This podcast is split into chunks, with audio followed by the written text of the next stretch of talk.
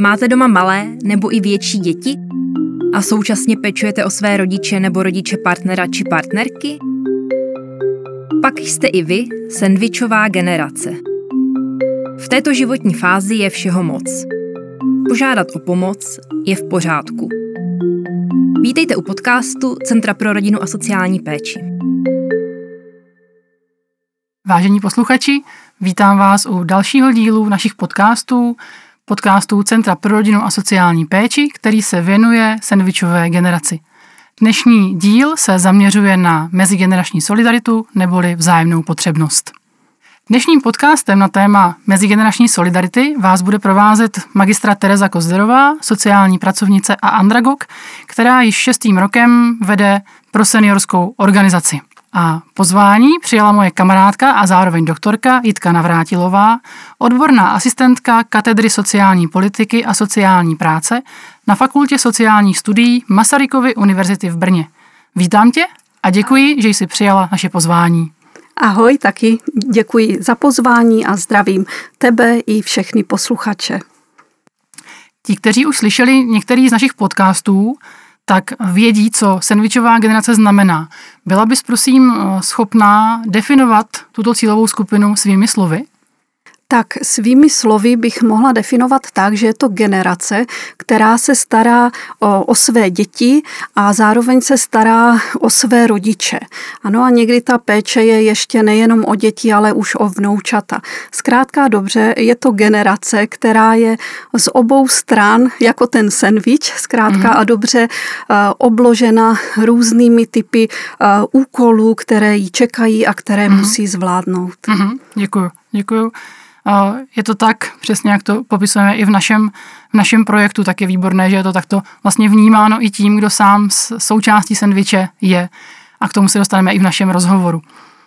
Já když jsem se připravovala na ten dnešní rozhovor, tak mi vlastně hlavou proběhlo, že ten sendvič teď prožíváme tak nějak všichni, že ta doba, kterou prožíváme, doba covidová, jak se tak teď velmi často skloňuje, jsme vystaveni všichni vysoké zátěži, více staráme o své rodiče, o své děti, mnohdy i třeba mladší sourozence, ale my máme tu výhodu, že nám to skončí.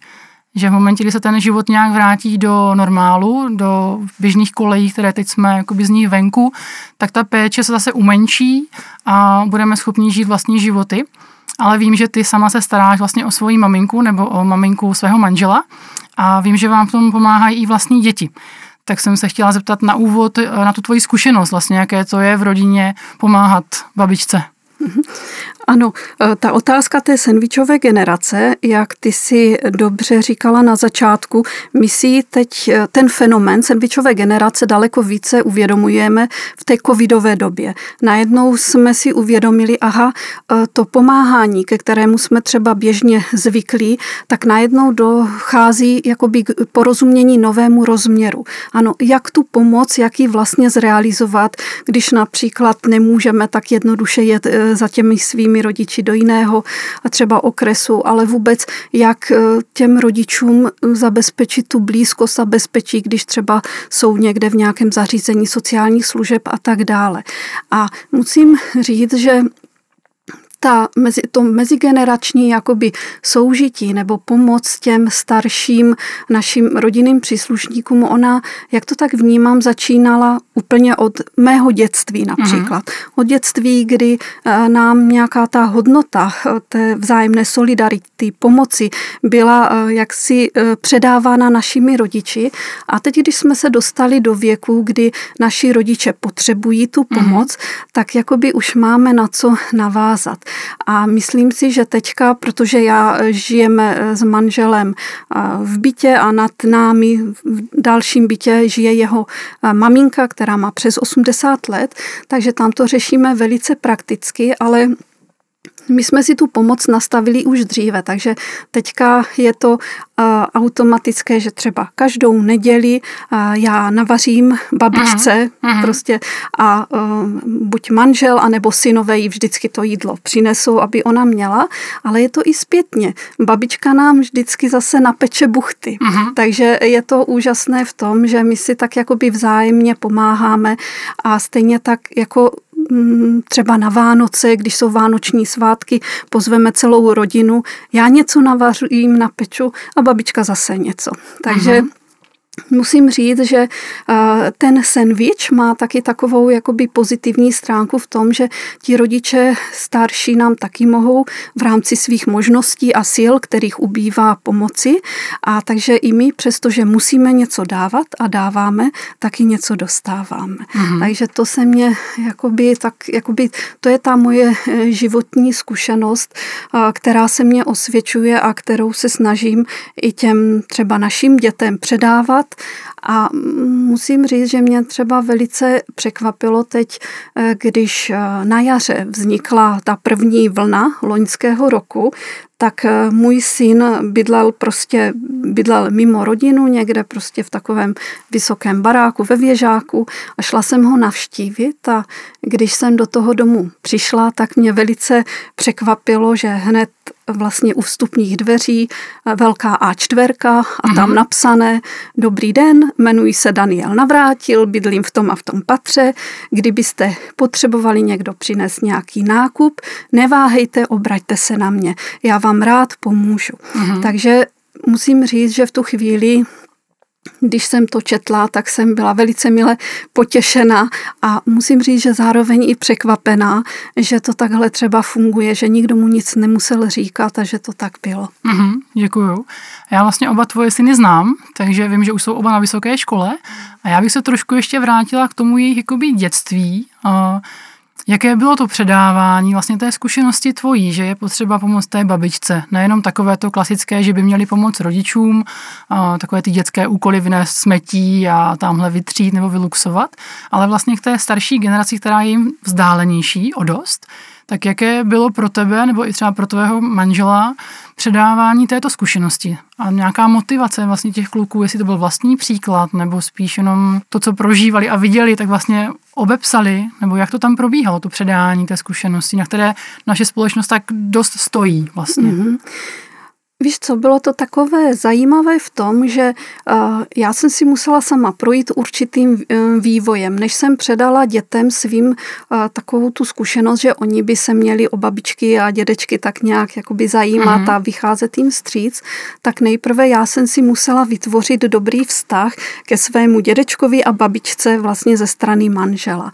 A pak to bylo velice přirozené, protože když byly ty děti malé, tak oni nám s nimi pomáhali, mm. hlídali je a mhm. podobně. Uh-huh. A to znamená, že ty děti měly možnost si na ně zvyknout. Babička s dědečkem, najednou oni sdíleli ty své zkušenosti, ty zážitky a e, vstupovali i ty děti s těma uh, babičkama, dědečkama do jakého vztahu.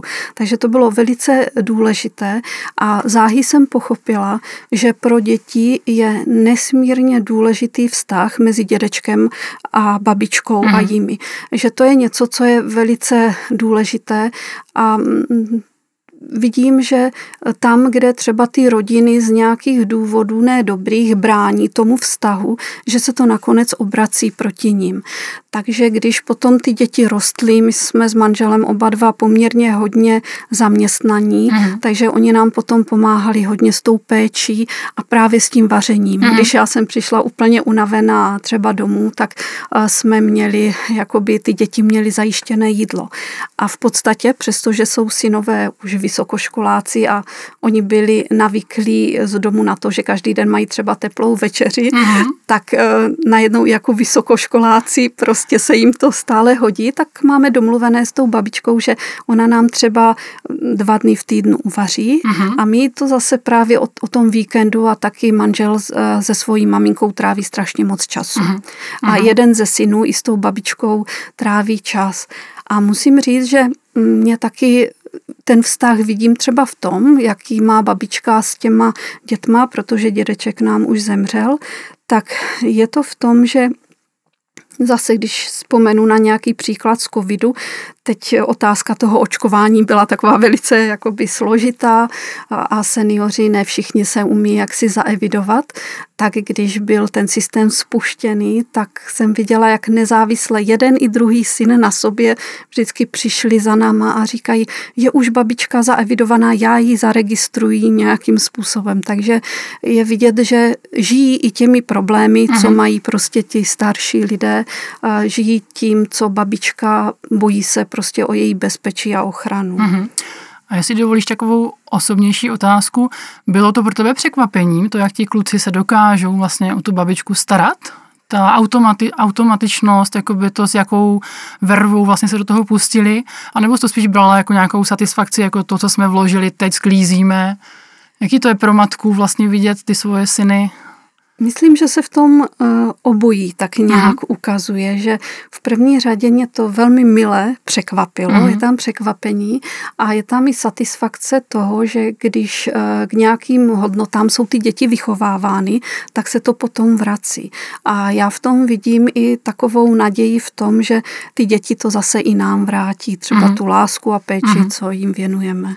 A třeba z rozhovoru s tou babičkou uh, máš od ní nějakou zprávu nebo takovou třeba jenom větu mezi řádky, jak ona to vnímá, vlastně tu péči, protože vzpomínám na svoji babičku, která v závěru toho života měla jakoby bylo jí to těžké přijmout, že vlastně vnučka jí poskytuje nějakou takovou to péči, že měla pocit, že má být samostatná, musí být samostatná a těžko to přijímala.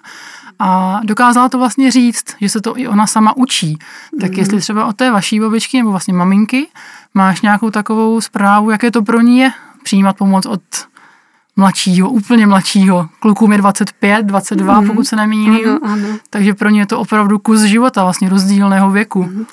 Já si myslím, že u té babičky, u té manželovi mámy je to tak, že ona i tu pomoc nějakým způsobem očekává. Trochu, mm-hmm. Že oni eh, si za ta léta eh, vytvořili jaksi dobrý vztah a teďka jsou přirozeně žijí v tom vztahu. A když my v nějakém vztahu žijeme, eh, rosteme v tom mm-hmm. vztahu, tak vlastně jsou tady vzájemné, je možná platí takový vztah vzájemného přijímání a obdarovávání.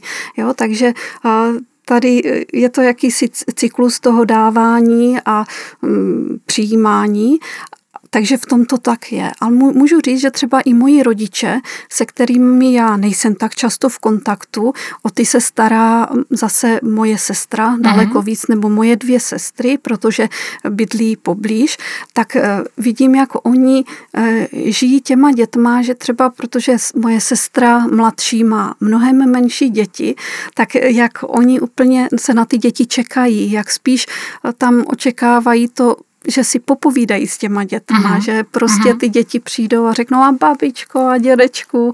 Čiže jo, jsou že... to rozptýlení vlastně těch všedních ano, dnů, které ti seniori často jakoby prožívají vlastně třeba doma o samotě.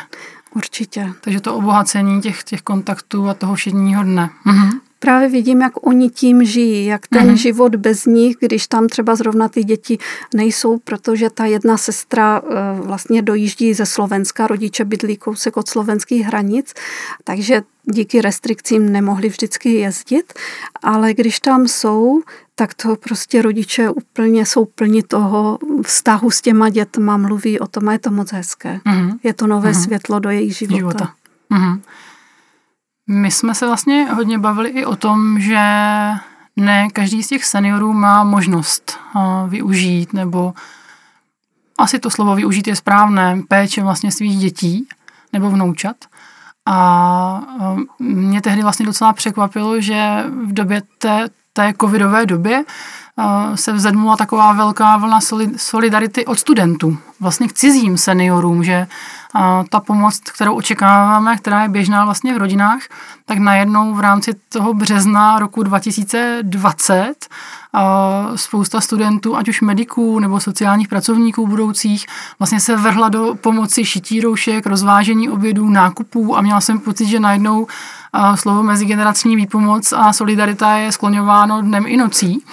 A mám pocit, že podobná iniciativa vlastně byla i součástí vaší fakulty.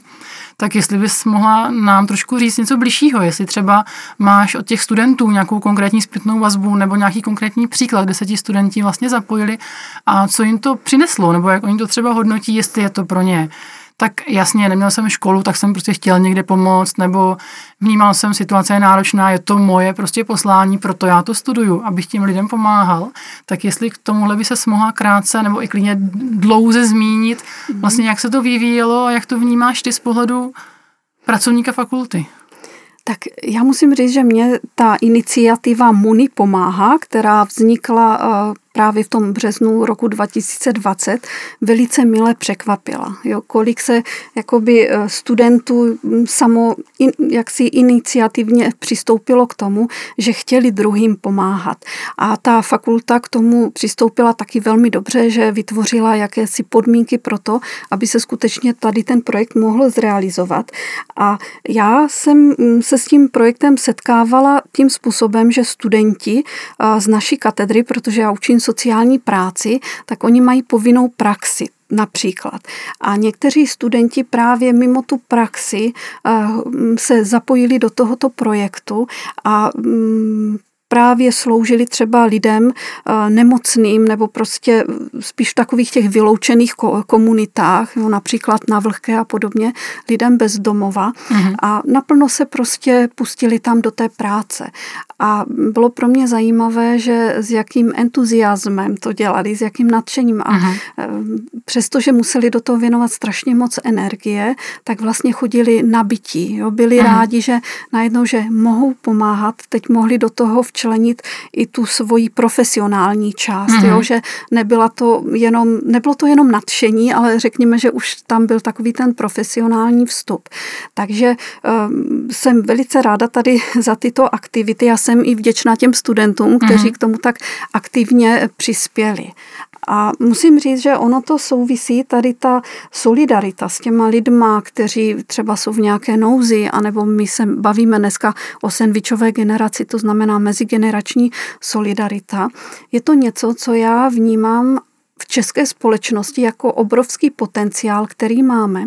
A když se e, objevila ta situace, těžká krizová mhm. situace, mm-hmm. tak jako dokázali jsme tady z tohoto potenciálu nějakým způsobem vytěžit. Mm-hmm. Jo, a, Velmi. Ano. Mm-hmm.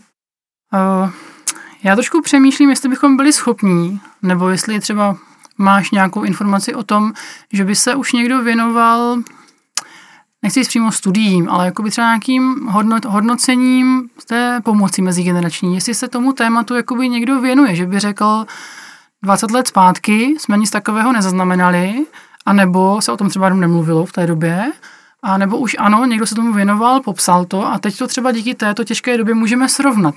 A jestli k tomu Máš nějakou informaci právě třeba z katedry nebo svého osobního zájmu? Jestli existuje nějaký výzkum, to slovo je takové už jako vážné, ale je možné, že se tomu mm-hmm. už mhm. dneska někdo věnuje a já to jenom třeba nevím. Já bych chtěla říct, eh, že ta mezigenerační solidarita je skutečně i vážné téma ve vědě. Mm. Ano, že skutečně je součástí vědního zkoumání.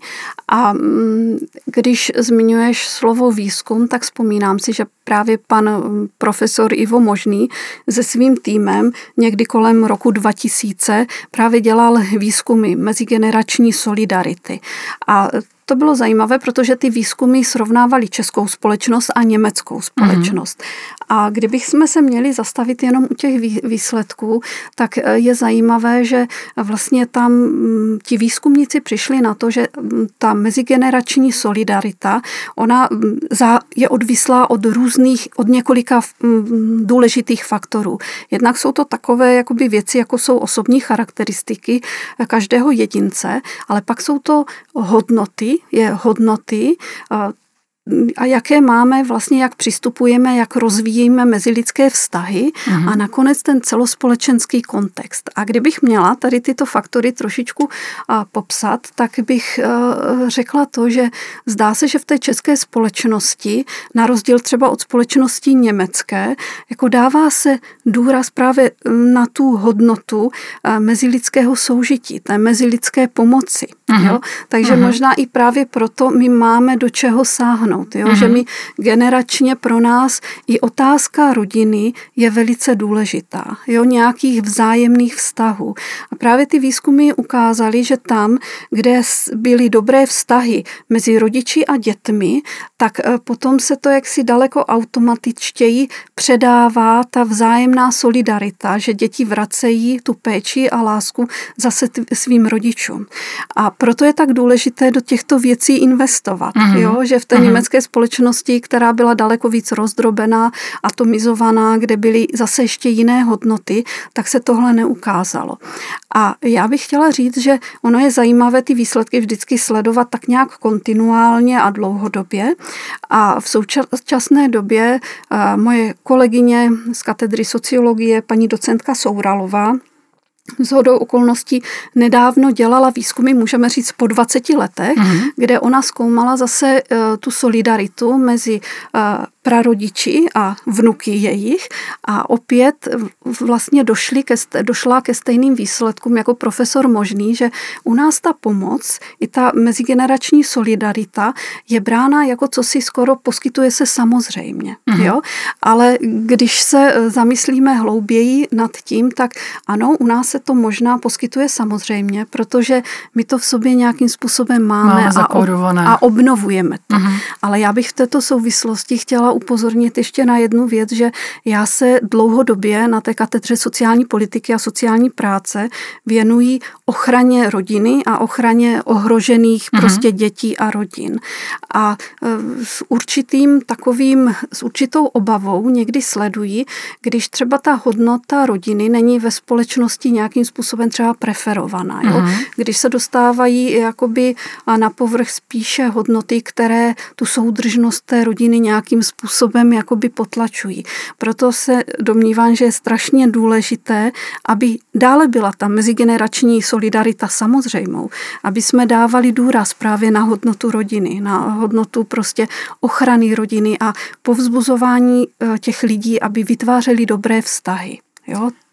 Takže bychom k tomu vlastně mohli i použít ty aktivity, které vymýšlí právě různé pro seniorské organizace v rámci mezigenerační spolupráce. Mm, příkladem jsou pobyty pro babičky a vnoučátka, vlastně, kde když to vezmu i na náš konkrétní příklad, tak velmi často třeba používáme aktivitu, kdy babička vzpomíná, jak posílala korespondenční lístky a vlastně vnouče pak vezme tablet a ukáže babičce, jak mm. stačí poslat e-mail anebo jenom elektronickou pohlednici. Jak se ta doba vlastně jakoby mění a, a nějakým způsobem se učí spolupracovat i v tom starém a novém světě. Takže vlastně i tyto aktivity mají, mají svoje místo, které, ze kterých potom můžeme úročit až přijde ten správný čas. Přesně tak. Právě eh, to, co říkáš ve světle těch výzkumů, se ukazuje, že tyto aktivity jsou nesmírně důležité. Mm-hmm. Jo, a že my se možná teď díváme trošku drobnohledem a je to důležité vyzvednout ten vztah mezi tím jakoby prarodičem mm-hmm. a, a tím vnoučetem. Je to něco velice důležité. Já jsem si to uvědomila, myslím, že to bylo v roce 2019, kdy jsem jela na setkání rodin s papežem přeložen do Dublinu mm-hmm. a v rámci toho byla taková jakoby výstava nebo byla prezentace různých prorodinných organizací. A nikdy nezapomenu na takovou situaci, kdy jsem přišla do jednoho stánku a tam bylo takové jako logo, které mě nesmírně zaujalo, protože na tom logu byla bylo něco, co vypadalo jako svatá rodina, zkrátka dobře, jako eh, Josef, Maria a Ježíš. A teď se na to dívám a říkám, no, ta Maria, ta je nějaká jako stará, mi přijde mm-hmm. na tom vyobrazení. A teď, když jsem se na to zadívala dál a viděla jsem, co je kolem toho napsané, tak to bylo právě to vyzvednutí toho vztahu té starší generace s tou nejmladší, protože tam byl jakoby malý Ježíš s babičkou a s dědečkem, mhm. vlastně mm-hmm. A Anna. A tehdy jsem si uvědomila, že výborně. Na západě se dává velký důraz tady vztahu mezi tě, těmi babičky a vnoučaty a je to něco, co je nesmírně potřebné mm. a proto si myslím, že má cenu rozvíjet aktivity, které umožňují tady ten vztah budovat. Protože my uh, žijeme ve společnosti, uh, člověk není jaksi uh, uspůsobený k tomu, aby žil sám. A tady třeba ta pan, pandemie nám to ukázala, že mm lidé nejvíc snášejí špatně právě tu samotu. samotu. Takže eh, my jsme zvyklí žít ve společnosti, ve společenství druhých, ale musíme brát v potaz, že to, že jsou nějaké vztahy dobré, tak to není úplně samozřejmé. Zatím jsou prostě hodiny a hodiny snah například rodičů, že vedou ty své děti k tomu, aby se učili růst ve vztazích. Znamená to, že si třeba někdy řekneme promiň, nebo toto se dělá takovým způsobem, odpust mě, jo, že takové běžné věci, mm-hmm. co si ta generace předává. Když u toho napadá, vlastně si zmínila papeže Františka, takže uh, tomu to vlastně nahrává ta situace, že letos vlastně papež František vyhlásil Den prarodičů. V církvi se vlastně bude slavit 24. července Den prarodičů, což je takové opravdu zviditelnění toho tématu nebo obecně té starší generace, kterou potřebujeme pro to, aby svět byl zdravý. Přesně tak, já s tím určitě souhlasím a musím říct, že moje mnohaletá zkušenost matky jakoby dospěla k tomu, že my potřebujeme tu starší generaci. Jo? A ona nám, to není tak, že jenom my musíme něco té starší generaci dávat, něco jí vracet, ale ta starší generace taky nám něco dává. Jo? A to považuji za velmi důležité a já vidím, jak ty děti jsou jakoby obohacené právě tím kontaktem s těma svýma babičkama a s dědečkama. Uh-huh, uh-huh. A teď mi napadá taková otázka vlastně, uh, když jsme malí, nebo když, když mi bylo 5, 6, 7, tak pro mě bylo běžné s tou babičkou trávit víkendy a být tam po škole a všechny takové ty aktivity, kdy rodiče byli v práci. A pak se to zlomilo, že jo, bylo mi 14, 15 a jako jo, k babi se teda zajdu, protože je tam sama a nějak bych jako to měla z té povinnosti splnit. A je, jestli tě napadá, jak pracovat s těma pubertákama, když to tak nazvu tím slangovým slovem, když se jim fakt nechce. Jestli dát prostor tomu, že se jim nechce a nechat je v tom být, nebo tam autoritativně v uvozovkách zakročit, jestli tě napadá vlastně nějakým způsobem do této situace vstoupit jako no, rodiče, to je, který to, to má je, za sebou, takže vlastně může z nějaké zkušenosti třeba čerpat. To je docela těžká situace. Já musím říct, že asi uh, nějaké autoritativní zakročení bych moc neviděla, ale zase uh, v té rodině, když ta rodina je zvyklá nějakým způsobem žít společně, tak je důležité, aby se vytvářely nějaké dobré podmínky. Třeba jsou rodinné oslavy. Uh-huh. Jo? A tam prostě mm, v situacích, kdy se vzájemně vidíme, tak když třeba i ta starší generace se zeptá těch vnoučátek nebo vnoučat, a jak se ti daří, co a jak, tak prostě se otvírají prostor, že oni mají takový určitý prostor pro sdílení. A musím říct, že mám třeba já spíše ze zkušeností, že eh, ty děti když by se s náma pohádali, nebo to, co řeknou nám, by nikdy neřekli třeba těm Aha. dědečkům a babičkám. Jo? Že, a stejně tak uh, vidím, že třeba ta babička si velice rozmyslí některé věci, než řekne a třeba vím, že maminka někdy mi dá taky takovou výchovnou radu, řekne, víš, teď už bys jako měla dát víc svobody nebo něčeho. Aha. Takže uh, já chci říct, že tady um, přirozeně i jak si spoléhám na určitou moudrost, z toho stáří, mm-hmm. které třeba už ví, že některé věci je zapotřebí třeba nechat, mm, jakože ne tolik třeba kárat, ale dají třeba řeknout tu svoji životní zkušenost, že už třeba tolik jakože nenutí. Jo, je to takové kouzlo dědečků a babiček, jako mm-hmm. už těch starších, jak to umí, ale já jsem třeba nemám úplně takovou zkušenost, že bych je do toho musela nutit. Mm-hmm. Ale možná jakoby ze, z hlediska třeba i takové té sociální politiky, já si myslím, myslím, že je velice prozíravé podporovat takové možná služby nebo aktivity, které právě zaměřují se na toto vytváření těch příležitostí, aby oni se mohli setkat. Jo? Že uh-huh. dovedu si představit, že jsou takové věci jako slevněné lísky pro babičky a jejich vnoučátka, uh-huh třeba do, do zoo, mm-hmm. například si vymyslíme, mm-hmm. že tady vidíme, že takový třeba tvor, tvůrce té sociální politiky jakoby investuje do tohoto. Jo, že to je něco důležitého a oni mohou společně něco hezkého zažít. Jsi mi trošku vzala právě moji další otázku. Aha. Já jsem uh, právě se chtěla zeptat, že my vlastně, kdo to žijeme, tak vidíme, že to v té rodině funguje.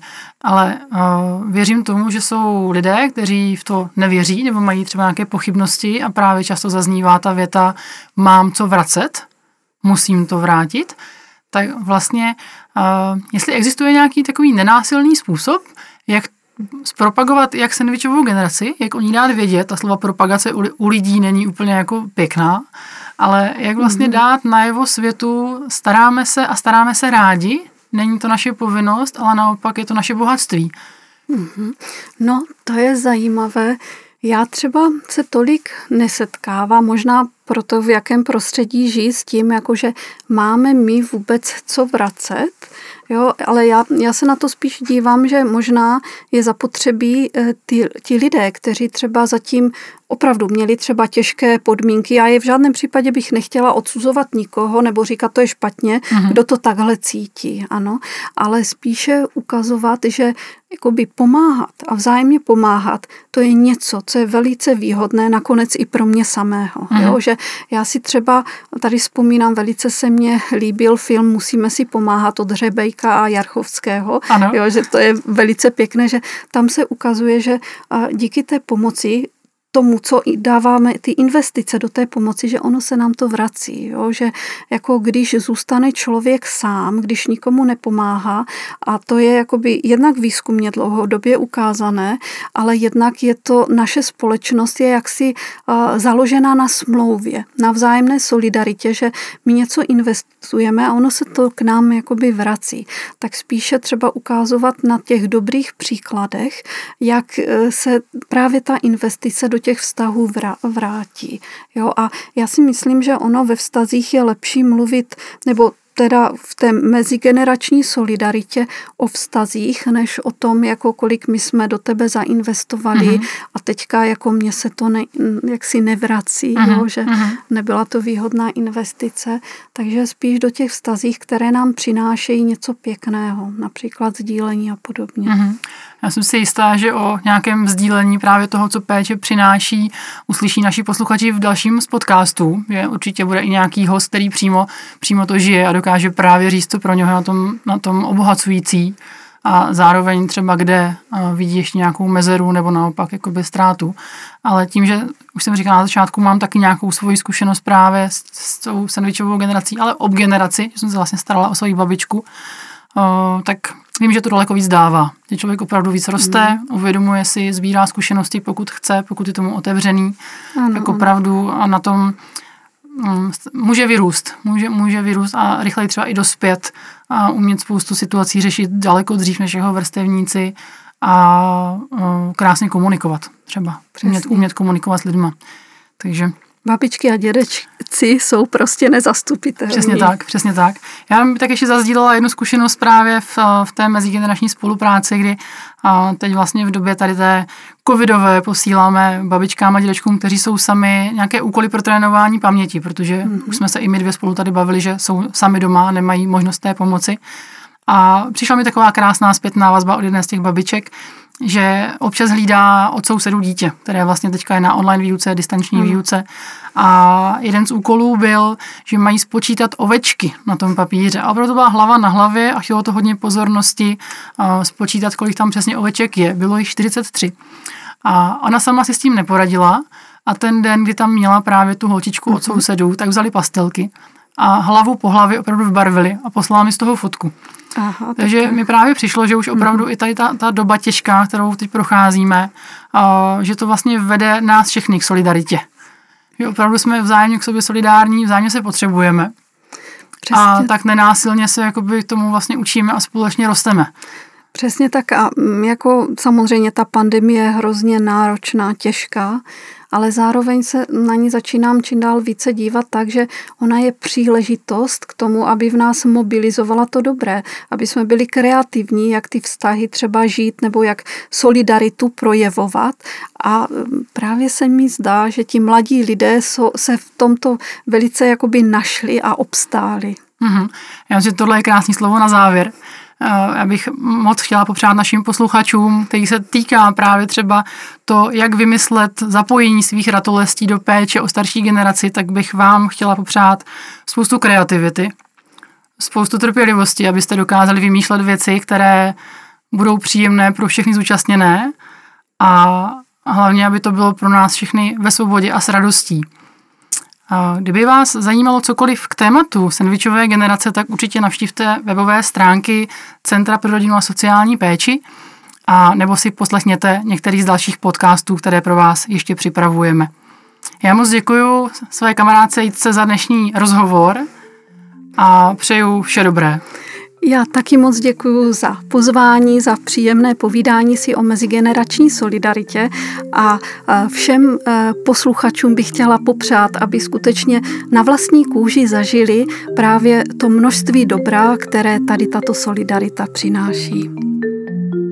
Amen.